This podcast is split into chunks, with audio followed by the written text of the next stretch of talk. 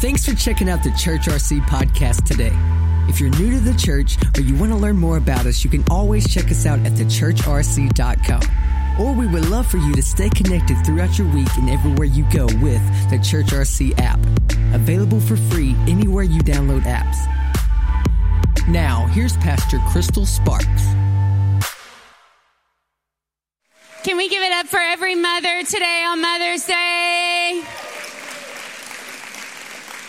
Moms, you are so loved. And even to the moms that maybe your, your kids weren't on the video just now, I can tell you that if we recorded your children, they would have the same things to say about you. You're so loved. May you feel so celebrated today. And uh, call your mama for all you out here, all the men in the place. It's not too late. Call your mama. Brian actually always beats me on calling my mother and his mother. So I just let him be the voice for us now. No. Uh, we're so glad that you're here on Mother Mother's Day. Uh, so thankful that you would come and celebrate with us. Wanted to let you know about a few things that are going on here at the church. Um, before I get started into my message, the first thing I want to let you know about is we have child dedication coming up on May 27th. And what is child dedication? This is what it is. It is just committing to raise your child in the house of God and in the things of God. It's declaring before God and his people that we're going to do our best uh, to raise God, uh, raise our kids in a godly way. And the great thing is, is when you do it like this, it's not just you saying, I have to do it, but it's something about putting your child in front of the people of God saying, together, we're going to do this. And I don't have to figure it all out and know it all or have all the answers. I'm going to be connected to a church body that's going to help me raise this kid. Cause come on, how many y'all know you need some help raising your kids?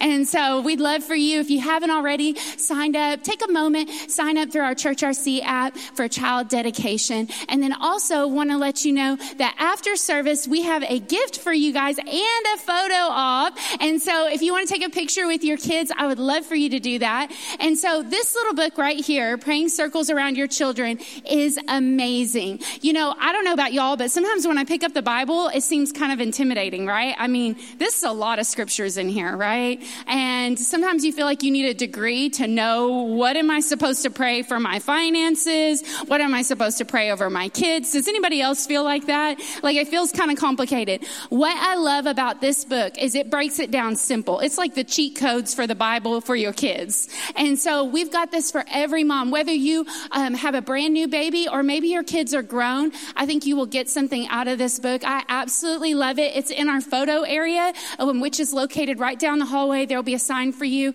uh, through a door on the right. And then for all the women, who are believing God to have a baby. Um, I have copies of this book, Supernatural Childbirth. Um, for those of you that don't know, Brian and I, we before we had Braylee, uh, we had tried for a long time. I got pregnant, and we found out that I was pregnant actually on Father's Day. And uh, right before Father's Day, we told I told Brian, told my parents, told his parents. We were so excited. And then just a few weeks later, um, we miscarried the baby. And that was a really hard time for me. And what was interesting is the, the weekend after I miscarried, a lady walked up to me and gave me this book. And she goes, I know you're pregnant. I think this will encourage you. Well, I just broke down crying because she didn't know that I had miscarried. There wasn't Facebook back then. I know. Dark ages, y'all. so you couldn't let people know the point of your pain. And I, I just broke down crying. Well, I went home and opened it up and guys, it brought me so much encouragement because it's full of story after story of people miraculously getting pregnant. It's full of scriptures on how to stand on the word of God. Now, how crazy is this? Fast forward uh, 12 years later, and I'm sitting across the table from Jessica Shook. Did you see Isaiah up here playing the keys? And Jessica Shook, I saw this book on her shelf and I said, Oh, I love that book. And she said, Funny story, my birth story is in that book. And I flip it open. Sure enough, there's a picture of Jessica Shook as a baby in here. Isn't it cool how God connects your path? Isn't he good? And so I was like, I've already read about you before I even knew you. Like you've been inspiring me for years. So we have this book as a free gift. It's in the photo area. If you're believing God for a baby, will you stop by, pick up this book? I, I believe it'll encourage you. And I'm just believing and declaring that this time next year, you're going to be holding a baby. I'm just bold enough to declare that this time next year, you're going to have the fulfillment of God's promise. Come on, can somebody praise him like you mean it? Can somebody praise him like he can do a miracle? Come on, you're not walking through this by yourself. You got a church body who's standing with you and believing with you. So, real quick, before we get into the word, I want to pray for every mom who's believing for a baby. God, we just thank you right now Lord, this is one of the hardest days for women who are praying for a baby. And so, God, I just ask right now that you encourage them, that you strengthen them, that God, you are the God who fulfills your promises. That, Lord, you will not let them down. You will not disappoint them. So, Father God, we thank you that in your word it says that we can uh, get pregnant easily.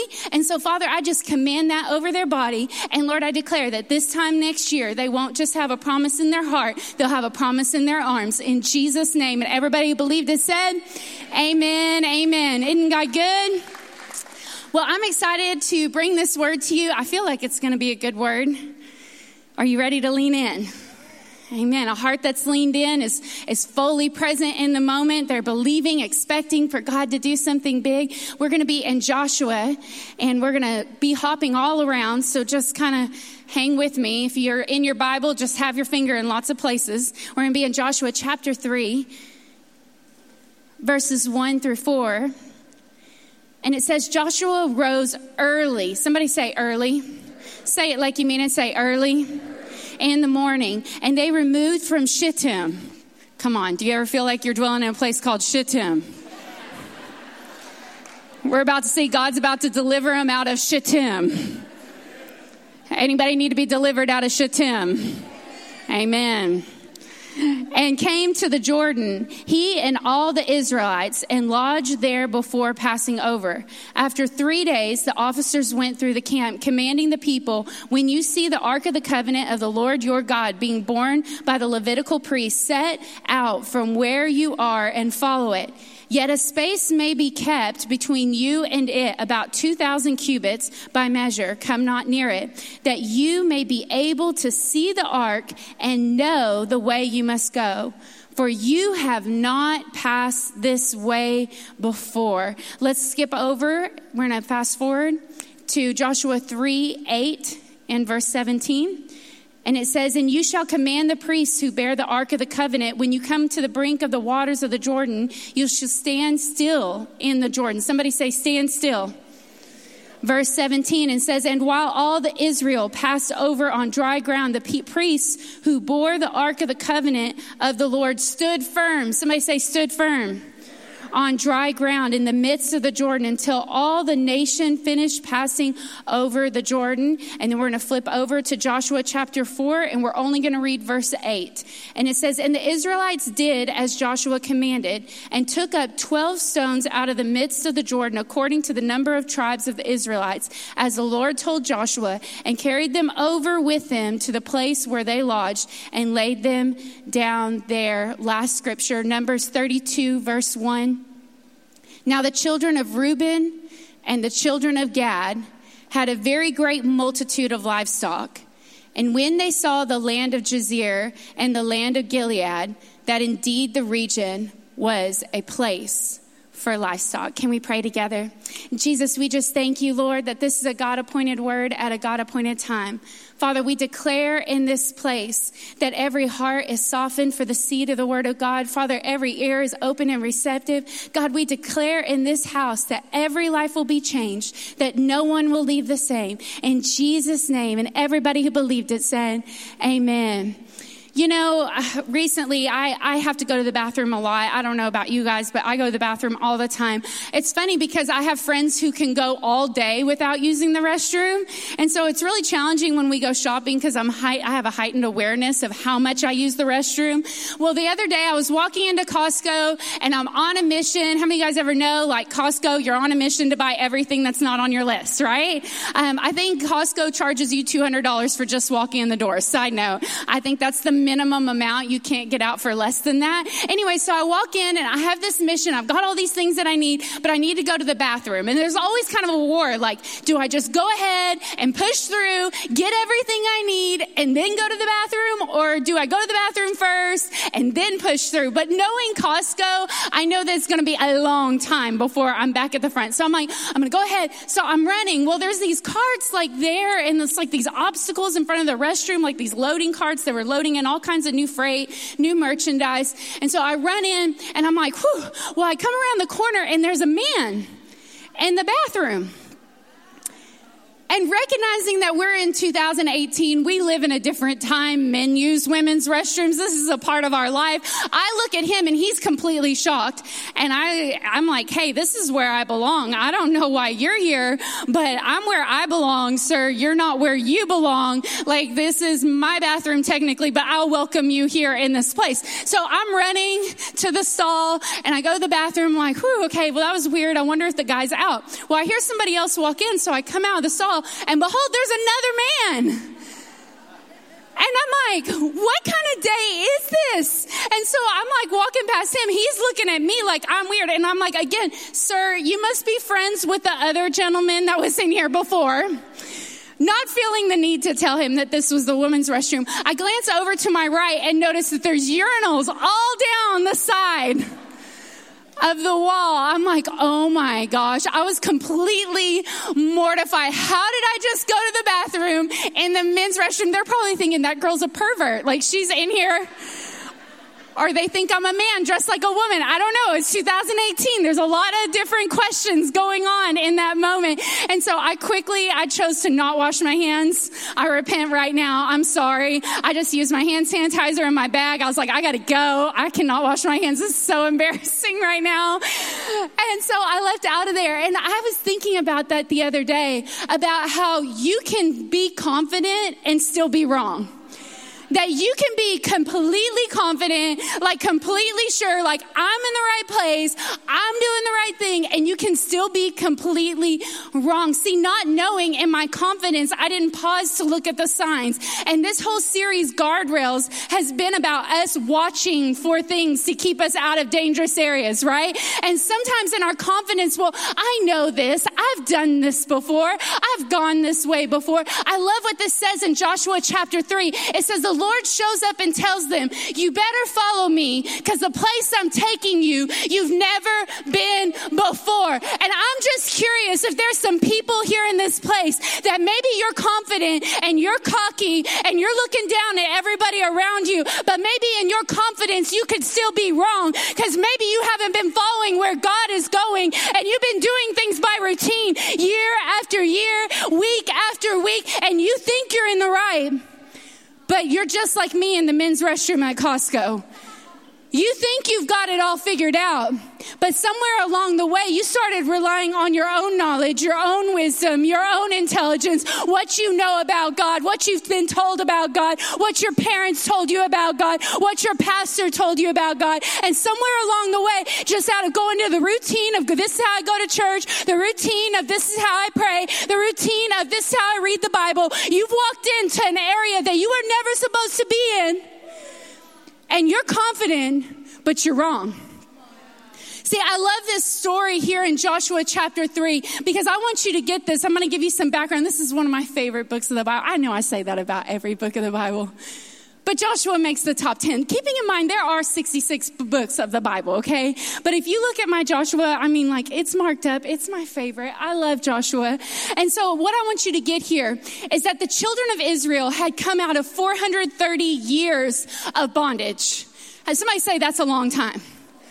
That's a long time, okay? There's a guy named Moses. God shows up and speaks to him and says, Hey, you're gonna let my people go. Anybody ever seen the movie Charlton Heston? Y'all know what I'm talking about? Okay, too old. All right.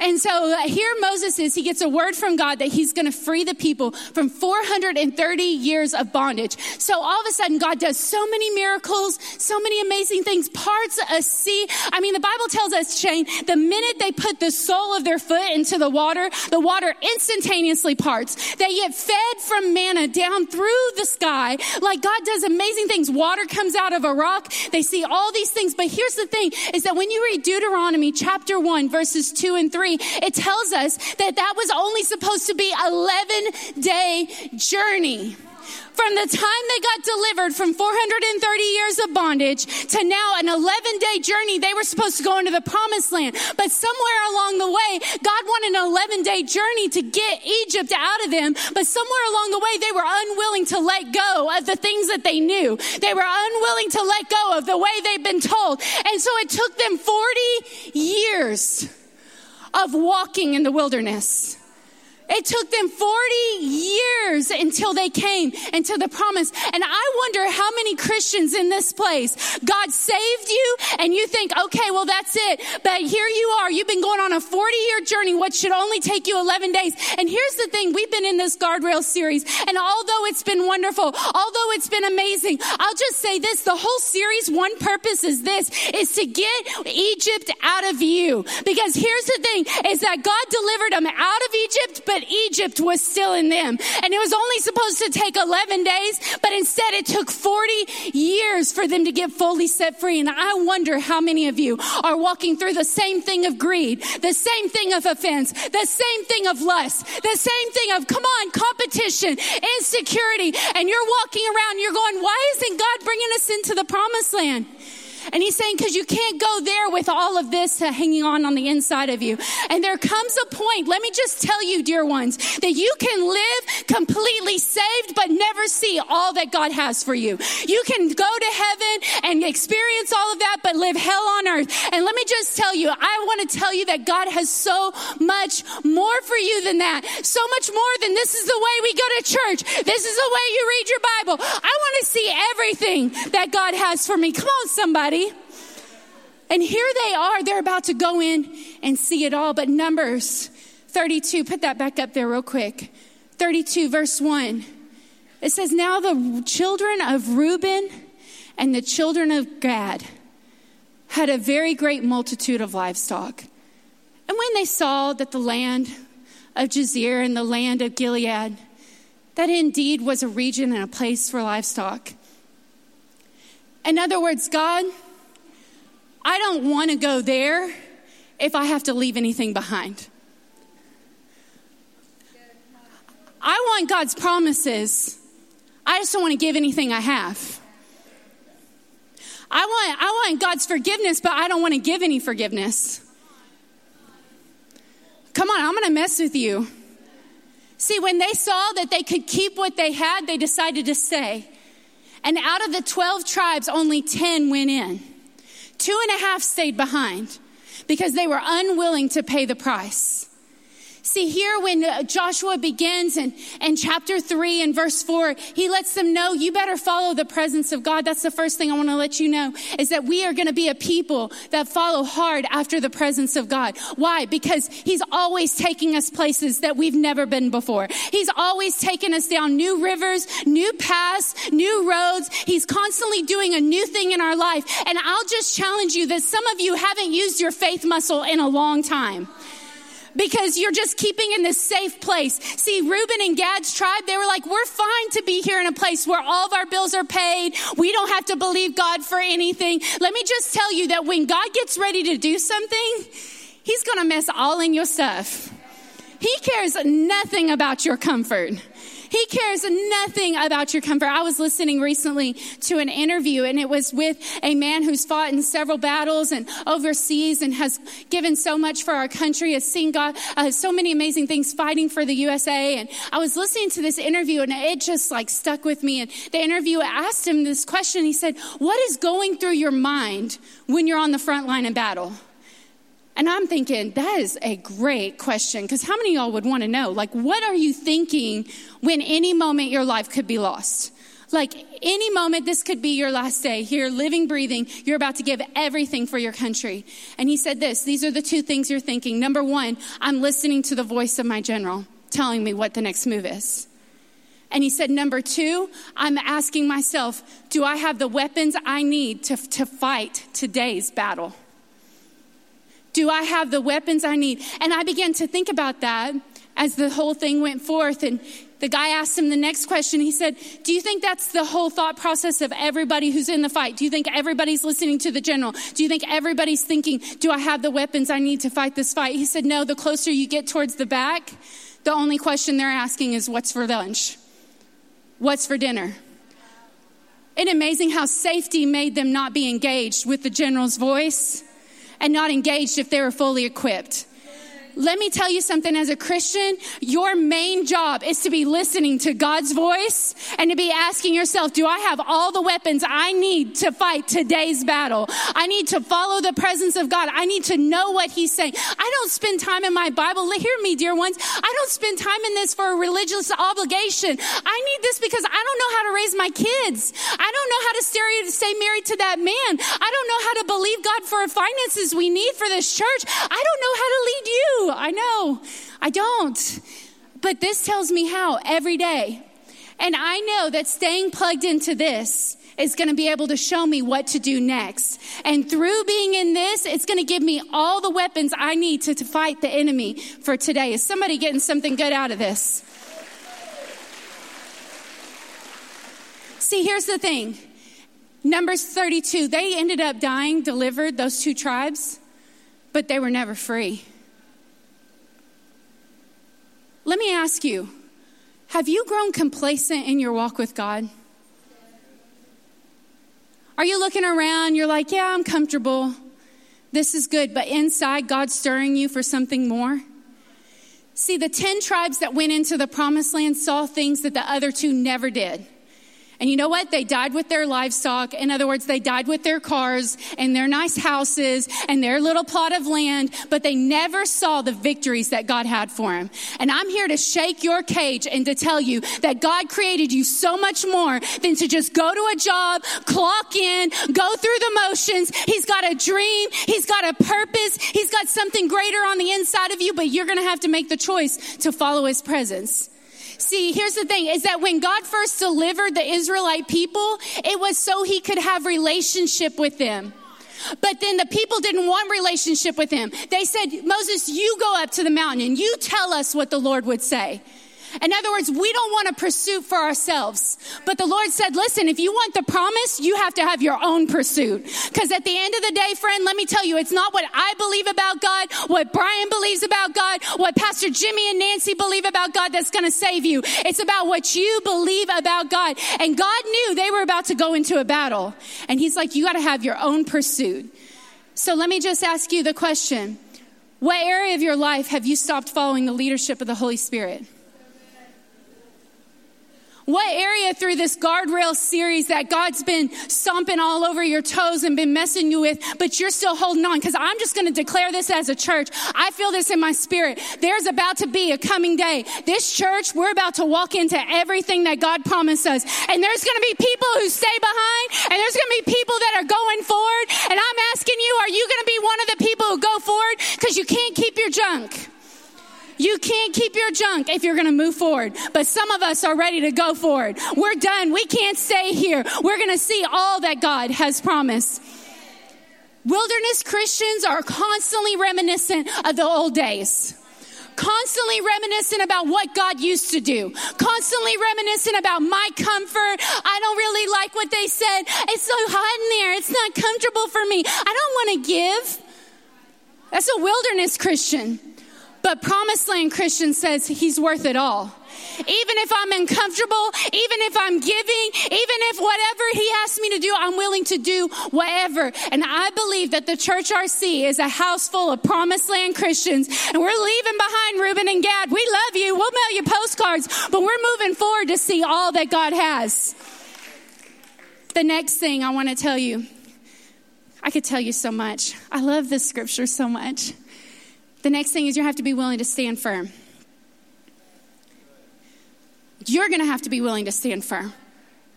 See, here's the thing. I love, I love reading the Bible and I love understanding all about it. And I love like comparing texts. I love like flipping forward and seeing like, where did God do something like this before? So like I said, Moses, the first time when God delivers them, it says that when the soles of their feet touched the water, the water stood up on either side commentaries will believe and they'll tell you that Joshua, the one who's writing this, was a teenage boy when he watched that miracle happen. And the Lord let him know, I'm about to deliver you, but you've never been this way before. So commentators say that the reason why the Lord told him twice to stand firm is because the priest got out there about waist deep into the water. Now the Bible says, note this in verse 15, it says that the banks of the Jordan always overflow in harvest season. If you're writing in your Bible, put a big underline there. An indicator that it's your harvest season is everything begins to go into overflow. See, it, it, was already impossible on a normal day, but the Lord chose the day to deliver Joshua and uh, two million people, say two million, two million people on an overflow season. So not only was it impossible, it was doubly impossible. They say that it took 10 hours for the water to recede. It was 20 miles of dry ground. That's a whole lot. Now, coming from Joshua's mind as a teenage boy, he says, God, I remember the last time you did it, and it was easy. You just put your sole in the water, and up went the water. But the Lord says, No, I'm a God who's always moving. I'm always changing. I'm always doing things different than the way I did it before. Come on, somebody. Sometimes Jesus healed people by spitting in their eye, and other times he just prayed for them. Come on, you don't want to be the guy that gets spat on. Amen. And so here they are. Now, can you imagine when you walk out in the water and Joshua, here they are. They've been waiting 40 years for God to deliver them. And they're expecting something awesome, something cool. And Joshua comes back with a battle plan of guys, we're just going to go stand in the water for about 10 hours. Like, that does not sound like a really cool battle plan, right? He's not going to carry us up in a chariot of fire like he did Elijah. He's not going to do something amazing. We're just going to have to stand in the water. Now, no doubt on minute five, they thought, okay, God, we're obedient. You can go ahead and start letting the water come down. At hour three, I'm sure they were starting to think, okay, Lord, like starting to feel kind of foolish out here. It's been three hours. Like, where you at? Hour five, hour six, See, it's not what you do once that's going to give you your breakthrough. It's what you're willing to continue to do even when you don't see the results. Come on, somebody. It's when you believe God for a healing and your symptoms don't change. It's when you believe God for your marriage and all of a sudden it seems like all hell starts breaking loose. It's when you're believing God for your children and it seems like everything gets worse. But are you willing to stand firm even when it looks like nothing's changing? That's why Paul writes later, later, having done all else stand and stand therefore. Because sometimes the most holy thing you can do is stand on the last thing that God told you to do. Because here's the thing is that when you are faced with insurmountable odds, it's not about what you're doing anyways. You you can't part the Jordan. I can't make a million dollars come in for our building. Come on, but I can do one thing I can stand. I can stand on the last thing that God told us to do. And here's the thing, because I'll be honest with you. When we had to start this church, it cost $111,000. And you know what happened? We stuck our foot into the water and it parted. When we believed God for 160,000 for us to be able to purchase the land, pay cash before our first year, you know what happened? We as a church stuck our foot in the water and you know what happened? It went up on either side. So in my mind, I said, God, you're the God of yesterday, today, and forever. So the way you did it then is the way you'll do it now. And the Lord said, no, I'm going to deliver you a different way. So he waded us out into the water May of last year. And for one year, we've been standing. For one year, we've been believing God. And let me just tell you, it's not your faith in the first time of obedience. Is are you willing to be obedient on 365 day? On 750 day? On 800? Does your faith have an expiration date? Or are you willing to believe God no matter what? What promises from God have you given up on? What promises? See, the enemy can't take anything from you, but you can surrender it. Oh, come on, somebody. I wish somebody would believe God in this place. But you're gonna have to stand. Just like nobody can do your push ups for you, nobody can start eating right to lose weight for you. You're gonna have to begin to stand in the middle of your Jordan and to begin to say, God, I'm not moving until you part this thing. I'm not gonna compromise on a single thing that you promised me. I'm gonna continue to believe. I'm gonna continue to pray. I'm gonna continue to stand. It doesn't matter what it looks like. The next thing is we're going to have to remember all God has done. we're going to have to remember it. Now, here's, here's the thing. Joshua gets a word from the Lord, and the Lord tells him, I want you to take up 12 stones, signifying 12 tribes. Isn't it interesting that the Lord still remembered the two that stayed behind? Come on. There's empty chairs in this building. We're remembering the ones who stayed behind. The Lord said, I want to remember the ones who stayed behind. And I want you to get these stones, and I want you, as soon as you get to the other side, I want you to build a monument. Now, I want you to see this. I want you to get this. Is somebody visual like me? Here they are, and this is not a small stone, Gary. This isn't like, oh, get a little pebble, like we're gonna skip rocks. No, this is like big stones, okay? So they stack up the 12 stones. They get to the other side of the Jordan, them and 2 million people. That's a whole lot of people, y'all. And they get there, the next thing they see is Jericho on the other side. Waiting for them is another battle. They've never fought a single battle in their lives. And the Lord says this uh, first thing I want you to do is I want you to set up the monument. Why? Because I want you to see your next battle through what I just brought you through. I want you to see it through the lens of your last miracle. I want you to see it through the lens of what I just did. Because here's the thing is if we're not careful, we'll have God do something amazing. And what'll happen is we get to the next place and we look and all we see is the battle and we forget everything he just did. We forget all about how He just parted the waters, how He saved your marriage, how He healed your body, that financial miracle when you thought there was no way out. He parted the Red Sea for you. And all of a sudden we have this moment where we forget. Now here's the thing is if we're not careful, our past will become bigger than our future. And what'll happen is we're real good at remembering the past pain, but we're real bad about remembering the future promise and remembering everything that God has brought us through. Here's the deal is that when God delivers us, the blood of Jesus, it does not give us spiritual amnesia. It gives us a life beyond our past. And here's the thing is that they had been through 40 hard years. And that doesn't erase it. Let me just tell you, I went through some really hard years before I came to Christ. And this week I had to come face to face with some emotions and some things that I, I, thought I had gotten through and I thought everything was fine. And I get to the other side of the Jordan, I'll look back and all I'm remembering is the pain. And in that moment of my pain, I said, God, I got to build a monument fast because if I don't build a monument right now, I'm going to see nothing but the battle and forget the lens of all that you brought me through. That's why David, when he stood before the Goliath, he said, the same way I killed the lion and the same way I killed a bear is the way I'm about to kill you. What was he doing? I'm stacking a monument right now. I don't, I'm not worried about Goliath. I'm not worried about his size. Why? Because he was remembering. That's why Paul writes, we are more than conquerors in Christ Jesus. Why does he say that? He says, I'm building a monument because I'm remembering everything that God has done. Friend, let me tell you the nutrients you need for your miracle right now is hidden in your past victories.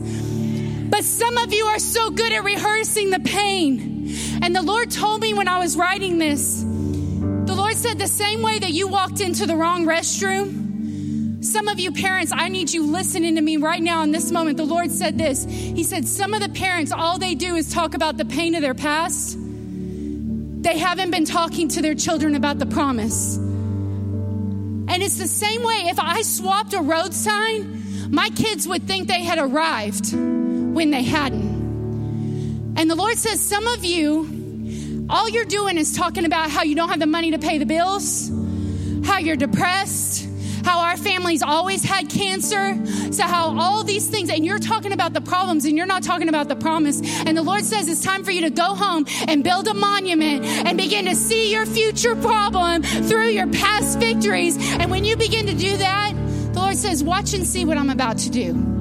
Watch and see what I'm about to do. Church, let me tell you that we're about to go into the greatest season that this house has ever seen. I can't explain it. I can't tell you why, but I feel it in my spirit. We're about to see God do some amazing things. And if some of you are like, oh, they're always talking about money here at this church, go on, stay behind, wilderness. Go on, stay behind. When I talk about buildings and I talk about campuses, I'm not talking about your money. I'm talking about people. There's lands to take. There's people to see saved. There's marriages to be restored. Come on, somebody. And I'm going. And I feel in my spirit just saying, it's time. The, uh, the Jordan always overflows its banks in harvest season. Brian in January, he came in and he's like so spiritual. It's annoying. I just want to spit on him sometimes. And he came in and he's like, babe, our word for the year is expectation. I was like, that's the dumbest word I ever heard. Do you not know we've been believing God for a building for seven months?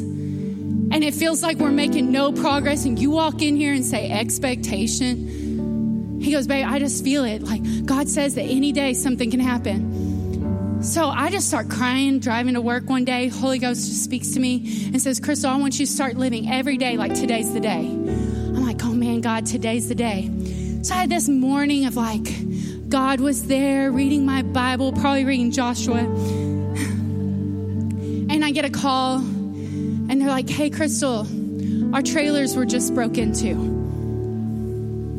This was back in January. They took almost $100,000 worth of our equipment. It was like, it was like $60,000 worth of stuff.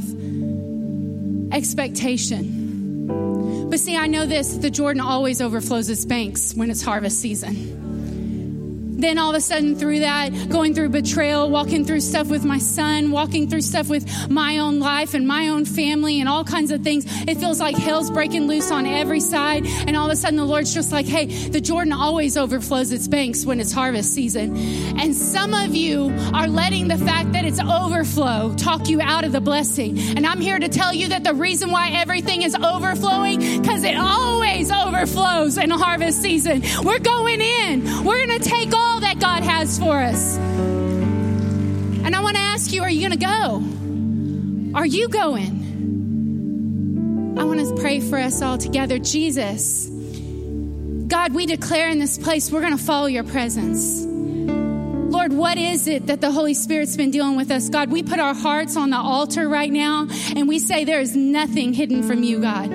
We place it all before you, Lord, right now. We say that we are committed to the process that you have us in. It doesn't matter how painful it is, it doesn't matter how long we've stood. God, we choose to ask you again. We choose to stand no matter how long it takes. We're going to see everything that you promised.